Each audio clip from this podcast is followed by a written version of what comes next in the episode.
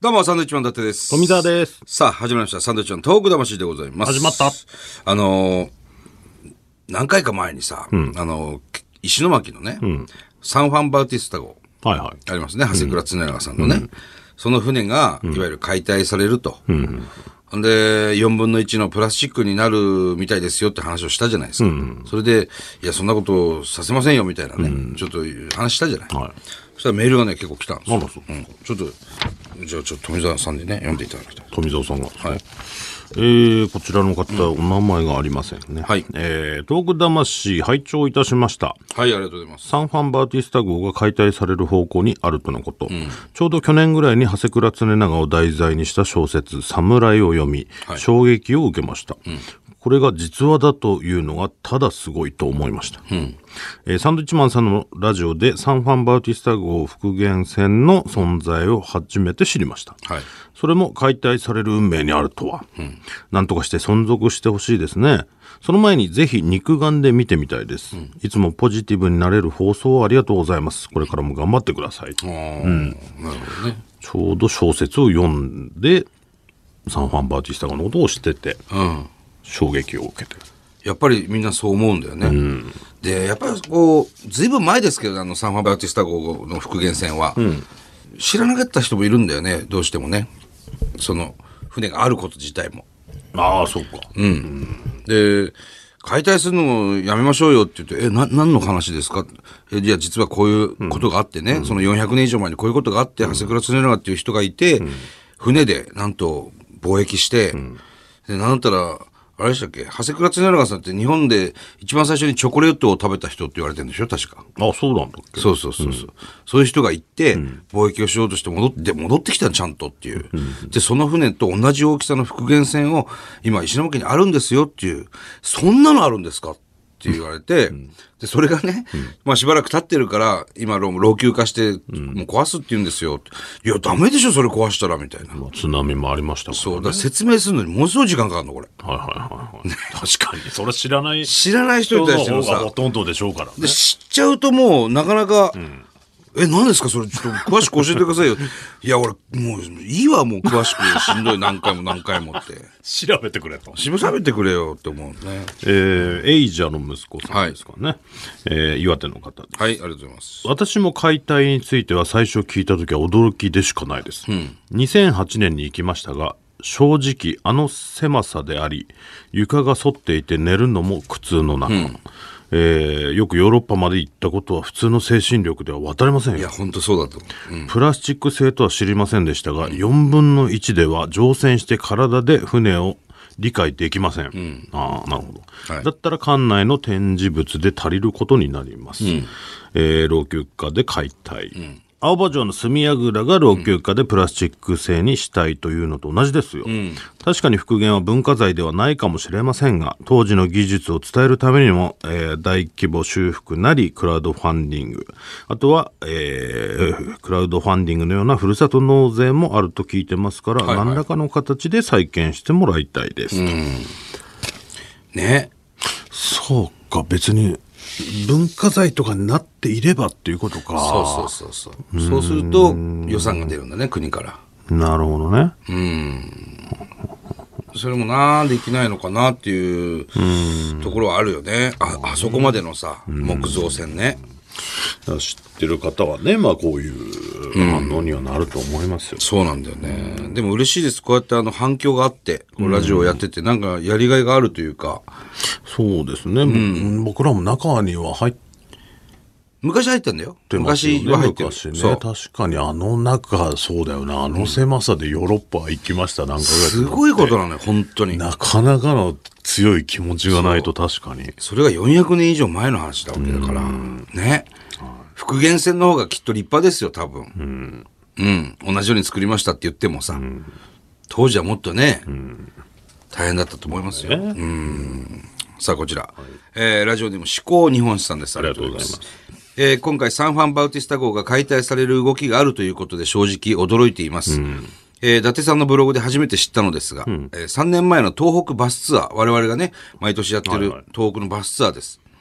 3年前に行ってるんですね。3年前のトークバスツアーでサンファン館を訪れた時に、すごく立派な船を見て感動しました。復元とはいえ、えー重要な文化財だと思うので、えー文化財保護のためにも解体するのはやめてほしいなと思います。私は高校の日本史の教員です。あ、そうなんですね。えーツアー後、授業で、えー慶長剣王施設のところをやるときに、えー必ず東日本大震災のことと、サンファン館のことも合わせて話すようにしています。うん、ありがとうございます。仙台藩、えー伊達家や長谷倉常長のが残した財産を後世まで継承してもらえたらいいと思ってます。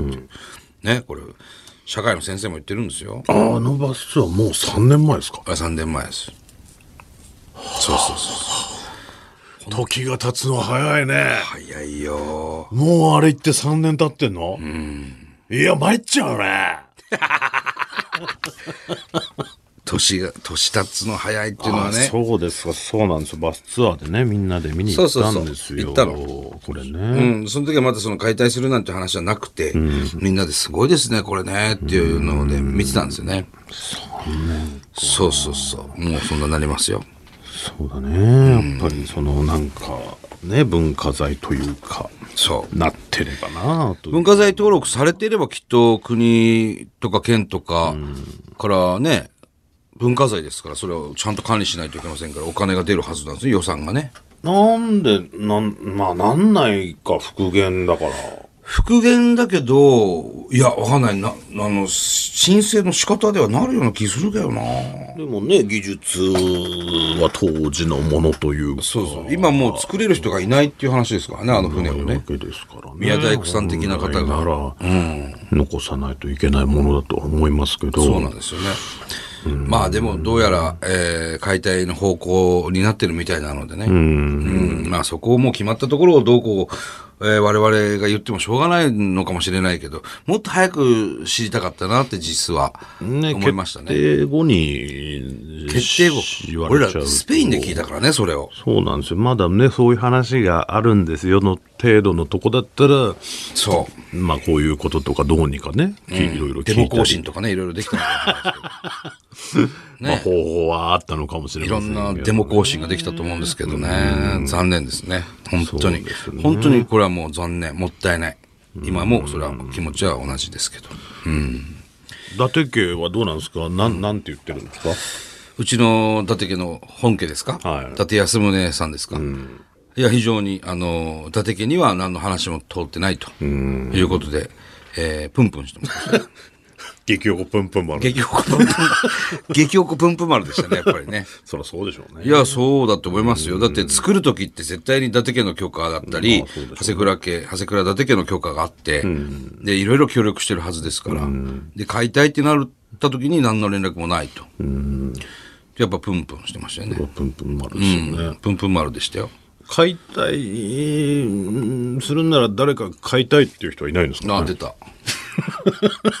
俺が買いますよの解み体。たいな人はねいてくれたらねお前とかどう船。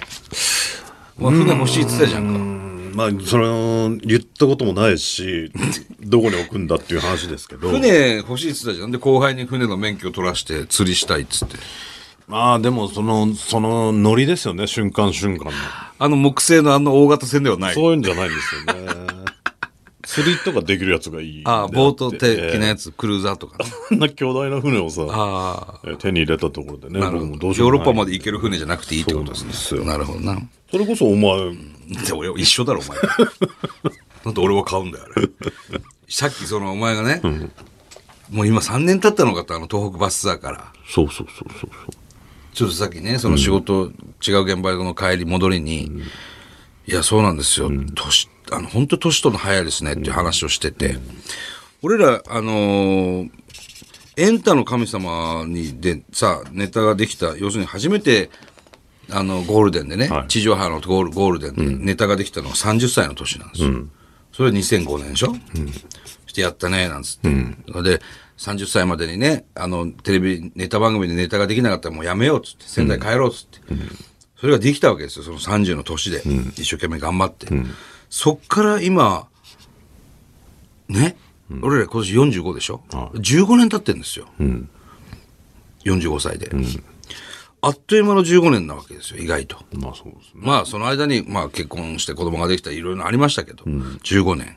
で、今、僕ら45、45から15年っていうと、60なの知ってた、お前。いや、わかりますよそれは。 60歳だよ。あと15年で。おじいちゃんじゃんか、もう60。 だからもう、60でやめようぜっていう話をお前にしてるわけですよ。で、サンドイッチマン60歳でもう、すべてやめますから。もうすべてやめるんです。もう、何もかも。旅行とか行きたいじゃないですか。 60過ぎたら旅行しようってことになってね。やっぱり。まだ体が元気なうちにね。うん。そうそうそう。もう余生老後ですよ老後の。なんかあのー寿命も長くなるとかね、言うじゃないですか、僕らの世代は。それはただ、医学の進歩で、やっぱり体調悪くなると思うんですよ。もちろんね。うん。延命治療とかすごいことになるだろうけど、まあ薬の開発とかも。ただやっぱりね、やっぱ60ぐらいでしょ、やっぱこうピンピン動けるのはまだ。うんと思うんですね、頑張って。僕なんかはもう、両膝水溜まったりしてますから。両膝水溜まってますからね。多分この感じでいっおて、前多分50歳で立ってないと思うよ。なんか難しいんじゃないかなって最で近思うようになって、だったら頑張っても60ぐらいかなっていう。いや、やばいよ。50でね、立ってないと思うよ、もう。うん、なんか気がするんででしすょ、よね。 50歳でサンドイッチマンが漫才するとき、俺がお前の車椅子を押して、センターマイクまで行って、で、まあ漫才しましたよね。僕が立ってお前座っててもいいや、まず。ブレーキかけて。ほんで、で、最後に、普通に漫才始めるんですけど、最後にお前、いつまで座ってんだよ。もういいぜ。つって終わるんですよ。叩かれてね。どんなネタでも。うん。オチがお、前、いつまで座ってんだよ。オチ考えなくていいから楽。で、いいですよね。それ全部お、それで落ちるからな。 60までが。それで6時までやる。あと、うろうろして。でうろうろしていろんななんか国とか行ってうん、ではもうやめますかなんかそれでいいかなと思ってますけどらね。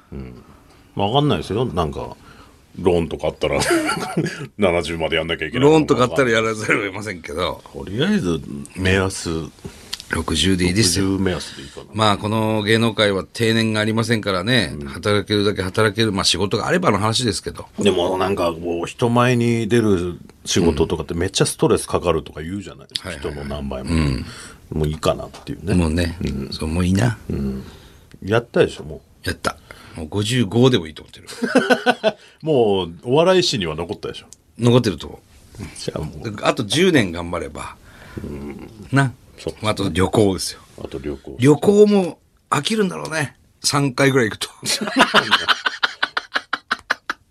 多分旅行したいっつって仕事辞めたけど、もう行くとこなくなったね。 2泊3日とかでいろんなとこをね、泊まれてももっと泊まりたいなってなるじゃないなら今はね、正直なりますよ。だから俺あの、キャンピングカーが欲しいわけ。はキャンピングカー買って、日本全国バーッと北海道からもう沖縄までね、ずーっとぐるーっと、俺やりたいんだってかみさんに言ったら、私は別にって 言ってました多分俺が一人でキャンピングカーに乗って、うろうろするってことになりそうですね。だでもでもやりたいことをやればいいんじゃないですか、今までできなかった分のね、うんただ一人でキャンピングカーっていうのもね、それと別に、泊まればいいじゃん。東急インとかで。